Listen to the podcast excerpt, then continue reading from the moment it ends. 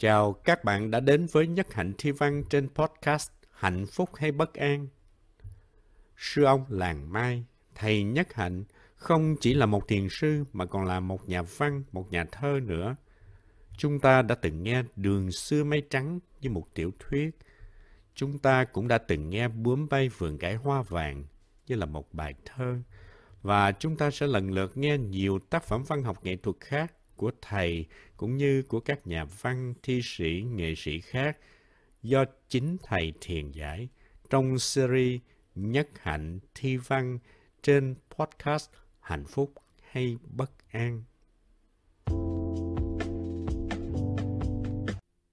Hôm nay mời các bạn nghe Thông điệp yêu thương của nhạc sĩ Trịnh Công Sơn do thiền sư Thích Nhất Hạnh thiền giải.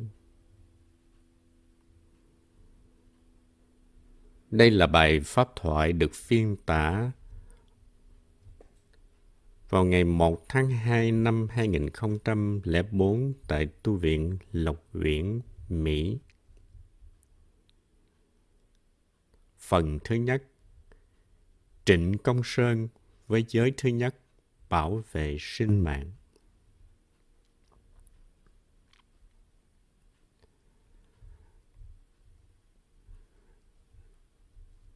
Trịnh Công Sơn sinh năm Kỷ Mão 1939. Thân phụ là một người yêu nước, đã tham gia kháng chiến chống Pháp nên đã bị cầm tù nhiều năm ở Lao Thừa Phủ. Vì vậy, Trịnh Công Sơn được tiếp nhận hạt giống yêu nước và dũng cảm từ ba mình. Sở dĩ Trịnh Công Sơn dám nói những gì mình nghĩ qua những bài hát ông sáng tác, đó là nhờ Trịnh Công Sơn có sự can đảm, có lòng yêu nước, yêu dân, có nhiều người cũng có cùng cảm nghĩ như là Trịnh Công Sơn, nhưng không dám nói ra. Thế nên có những bài hát của ông được gọi là phản chiến. Phản chiến, nhưng kỳ thực không phải là phản chiến. Những lời nói của ông là những lời nói rất trung thực.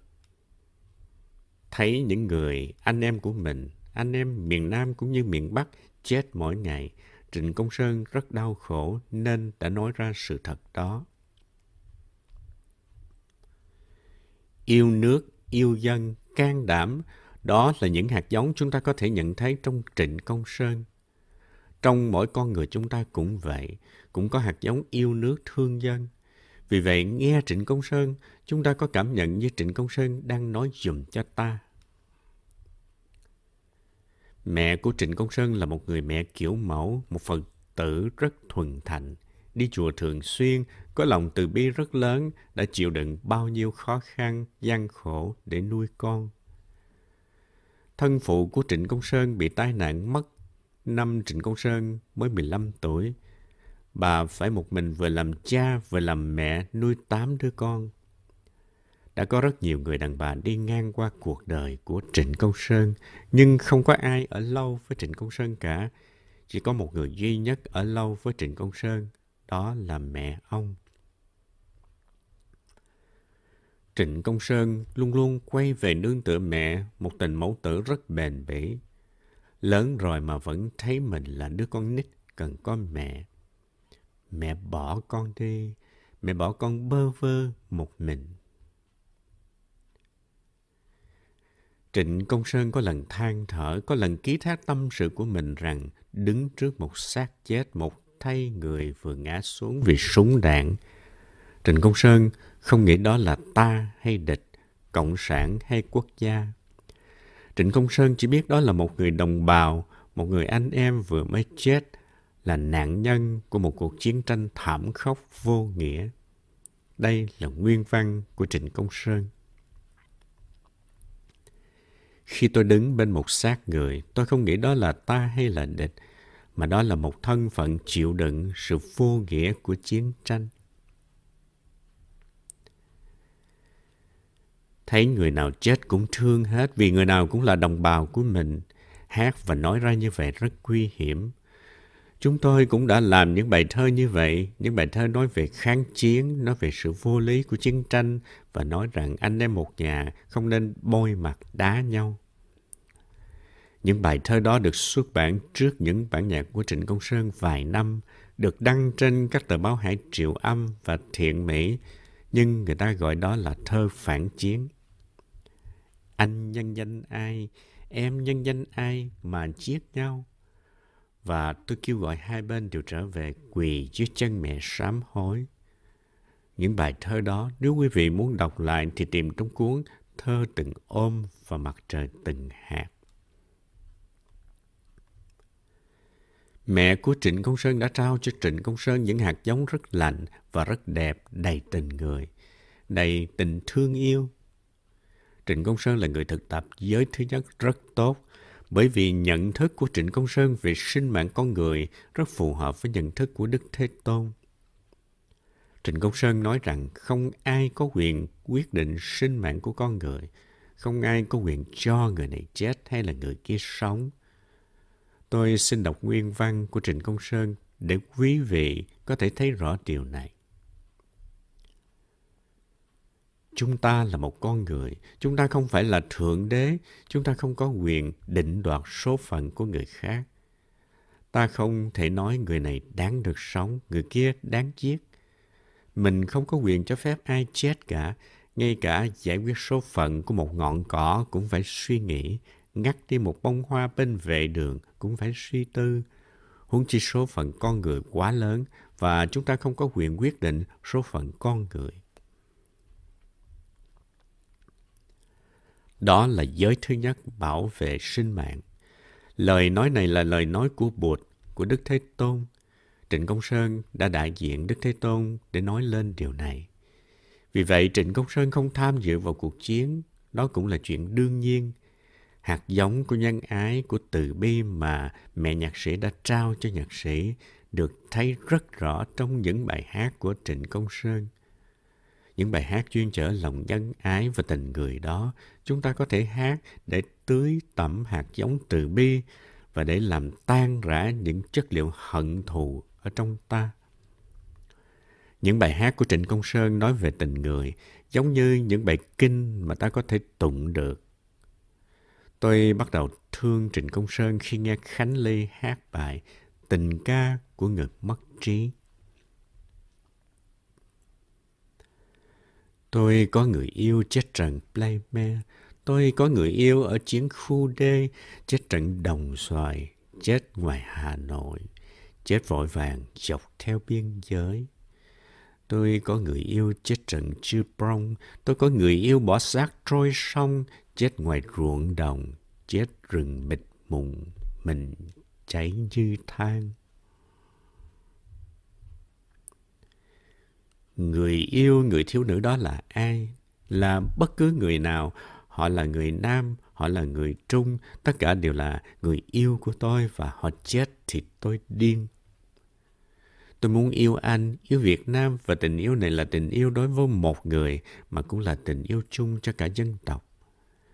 Nghe bài này chúng ta thấy rất rõ rằng người yêu trong bài hát đó là tất cả những người con trai Việt Nam, những người con trai sinh ra ở miền Bắc, những người con trai sinh ra ở miền Nam và những người con trai sinh ra ở miền Trung. Vì cuộc chiến tương tàn mà những người này phải chết. Thế nên ta thương hết tất cả những người này vì tất cả là người yêu của mình.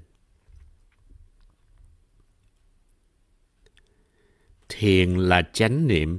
Chánh niệm là khả năng nhận biết những gì đang xảy ra trong giây phút hiện tại. Có những người muốn làm lợi trên chiến tranh, có những người muốn bưng bít sự thật đang xảy ra. Sự thật đang xảy ra là anh em một nhà đang giết nhau. Thảm kịch đang xảy ra cho đất nước mà chúng ta không được phép nói lên. Khi Trịnh Công Sơn hát lên và nói lên niềm đau đó của dân tộc, của người trẻ, tức là Trịnh Công Sơn đang thực tập thiền. Anh có biết, chỉ có biết những gì đang thực sự xảy ra không? Đó là những chuyện ta đang giết nhau. Chúng ta đang chết vì một cuộc chiến tranh, chiến tranh vì ý thức hệ với vũ khí của ngoại bang. Lời hát đó một mặt nói lên được lòng yêu nước, yêu dân, một mặt nói lên được sự can trường của nhạc sĩ, nói lên được lòng từ bi và ý nguyện bảo vệ sự sống, bảo vệ giống nòi. Đó là hạt giống tốt mà Trịnh Công Sơn đã tiếp nhận từ ba và từ mẹ. Nếu biết ơn Trịnh Công Sơn đã viết cho mình những bài ca rất đẹp đó, thì mình phải biết ơn ba mẹ Trịnh Công Sơn. Bởi vì chúng ta, người nào cũng có cội nguồn, gốc rễ, và cội nguồn gốc rễ của chúng ta là ba mẹ, ông bà chúng ta. Chúng ta thấy rằng tình yêu trong bản tình ca đó không phải là một cá nhân, mà cả một thế hệ thanh niên Việt Nam đã ngã cục trong chiến tranh ý thức hệ. Rất tàn ác. Năm 15 tuổi, thân phụ Trịnh Công Sơn bị tai nạn chết. Tất cả mọi người đều lên chùa Phổ Quang để làm lễ cầu siêu. Thầy trụ trì chùa Phổ Quang hồi đó là Hòa Thượng Chánh Pháp. Hòa Thượng là một vị kinh sư nổi tiếng ở Huế, tụng kinh rất hay, âm nhạc Phật giáo rất giỏi. Có nhiều ngày vì nỗi đau mất cha, Trịnh Công Sơn đã ở luôn trong chùa từ sáng đến tối. Ở lại chùa nghe kinh, kệ và gần gũi quý thầy cho niềm đau lắng xuống. Chùa Phổ Quang ở gần Bến Ngự và nhà của Trịnh Công Sơn cũng ở gần đó nên Trịnh Công Sơn thường thích qua chùa. Trịnh Công Sơn cũng đã quy y với Hòa Thượng Chùa Phổ Quang với pháp danh là Nguyên Thọ. Nguyên là suối nguồn, thọ là trao truyền, được trao truyền từ suối nguồn. Trao truyền cái gì? Trao truyền lòng nhân ái, từ bi và dũng cảm. Nếu không thấy được gốc rễ của Trịnh Công Sơn thì chúng ta chưa thấy Trịnh Công Sơn một cách sâu sắc. Bổn sư của Trịnh Công Sơn là Hòa Thượng Chánh Pháp. Hòa Thượng là người quen của Thầy Nhất Hạnh, làng Mai chúng ta cũng có một cuốn băng tụng kinh của Hòa Thượng, tụng với sư anh của thầy Nhất Hạnh là Thượng tọa Chí Niệm ở chùa Linh Mụ.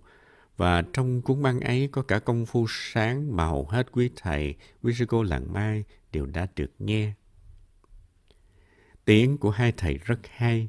Chắc chắn Trịnh Công Sơn đã nghe quý thầy trụng rất nhiều và âm nhạc của kinh kệ đã đi vào trong máu huyết của Trịnh Công Sơn – cho nên sau này âm nhạc của Trịnh Công Sơn có âm hưởng của kinh kệ. Hoàng Phủ Ngọc Tường là một người bạn rất thân của Trịnh Công Sơn, kể lại rằng Trịnh Công Sơn cũng hay tới chùa Hiếu Quang. Quý vị có biết chùa Hiếu Quang là chùa nào không? Chùa Hiếu Quang là chùa có vị kinh sư rất là nổi, rất là giỏi, mà tiếng tụng kinh của Ngài có thể nói là hay bậc nhất ở Huế. Đó là một trong ba vị kinh sư nổi tiếng nhất ở Huế, có giọng tụng cao nhất. Bây giờ ta cũng đang có cuộn băng những bài sướng, tán, tụng và hô canh của Hòa Thượng Hiếu Quang. Trịnh Công Sơn cũng đã được nghe Hòa Thượng Hiếu Quang tán tụng.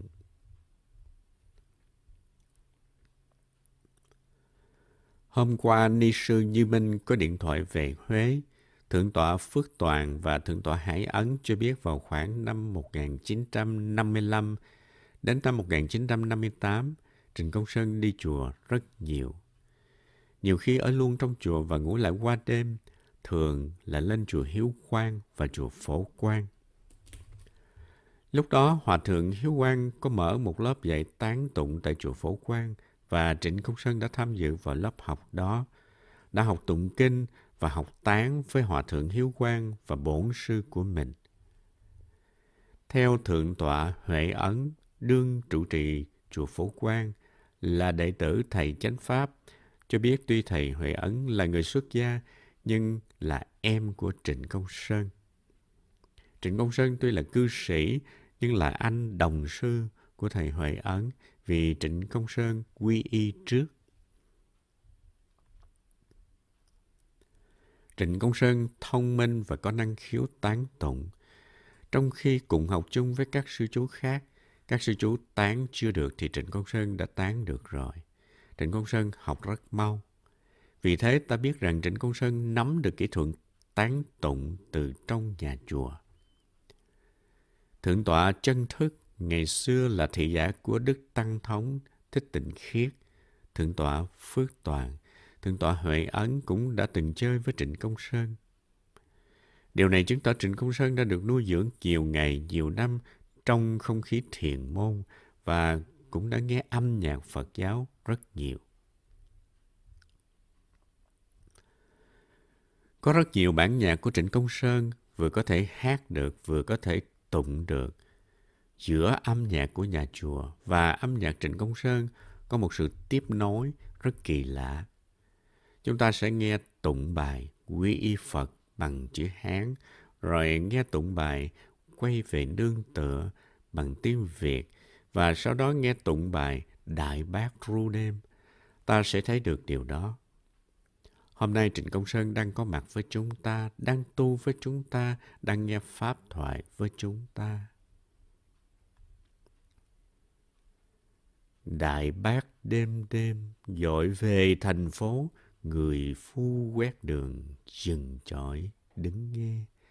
Đại bác qua đêm đánh thức mẹ dậy, đại bác qua đêm con thơ buồn tuổi, nửa đêm sáng chói hỏa châu trên núi. Đại bác đêm đêm dội về thành phố, người phu quét đường, dừng chọi đứng nghe. Từng chuyến bay đêm, con thơ giật mình, hầm trú tan hoang, ôi da thịt vàng, từng đêm trong sáng làm mát quê hương. Đại bác đêm đêm dội về thành phố, người phu quét đường, dừng chọi đứng nghe, Đại bác đêm đêm tương lai rụng vàng, Đại bác như kinh không mang lời nguyện. Trẻ thơ quên sống từng đêm nghe ngóng, Đại bác đêm đêm dội về thành phố, Người phu quét đường chừng chọi đứng nghe. Đại bác đêm đêm ru da thịt vàng, Đại bác nghe quen như câu dạo buồn, Trẻ thơ chưa lớn để thấy quê hương. Hàng vạn tấn bom trút xuống đầu làng, hàng vạn tấn bom trút xuống ruộng đồng. Cửa nhà Việt Nam cháy đỏ cuối thôn. Hàng vạn chuyến xe Claymore lựu đạn, hàng vạn chuyến xe mang vô thị thành. Từng vùng thịt xương, có mẹ, có em.